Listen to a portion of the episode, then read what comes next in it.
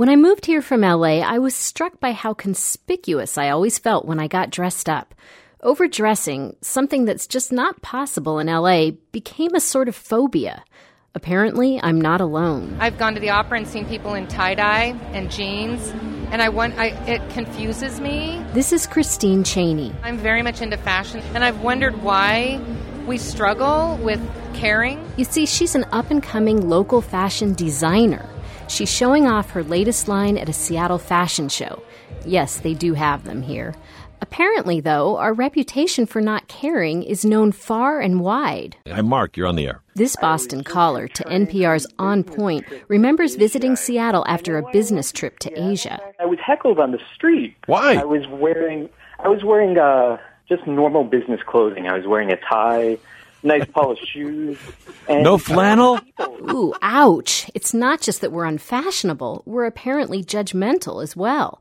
So here's something that might surprise you. Seattle actually has the fourth highest concentration of fashion designers in the country, and the designers here have their work cut out for them. You should only wear yoga pants to yoga. Pia Jacobson is an author and personal stylist who definitely cares.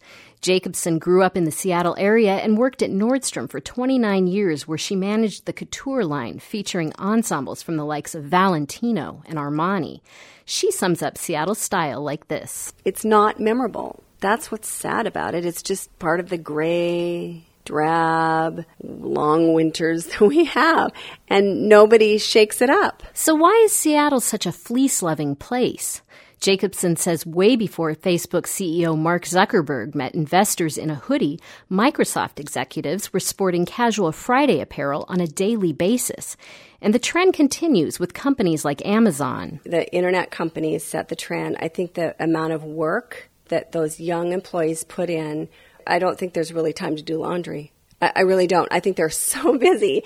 Then everybody does it. It just perpetuates. But ask people on the street about fashionless Seattle, and they'll point to our love of the outdoors and maybe even our ethic of acceptance. And if you look here, you've got mountains and greenery, and it doesn't go with stilettos and Prada. I, you know, I think that that's part of what Seattle is known for. Is you know, nobody really cares. It's pioneer land. Maybe we followed in the footsteps of the pioneers who left their pearls behind for the muddy, wet lifestyle of the Northwest.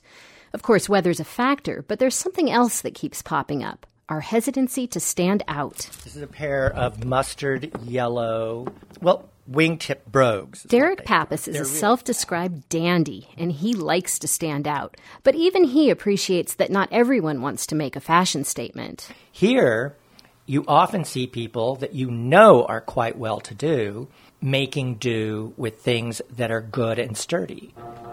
Back at the fashion show, designer Sonia McBride has some fashion advice that might make Seattle a more beautiful place, even if it means mixing a splash of leopard print or lime green with our earth toned plaid. I just think it really brightens my day when I see someone wearing a bunch of contrasting colors or they look like a tropical bird or flower. And I think if we all did that for each other, we'd be a lot happier. Advice to remember next time I'm trying to get up the guts to wear a turquoise dress with red patent peep toe pumps. Monica Spain, KPLU News. Fashion, fashion, fashion, style.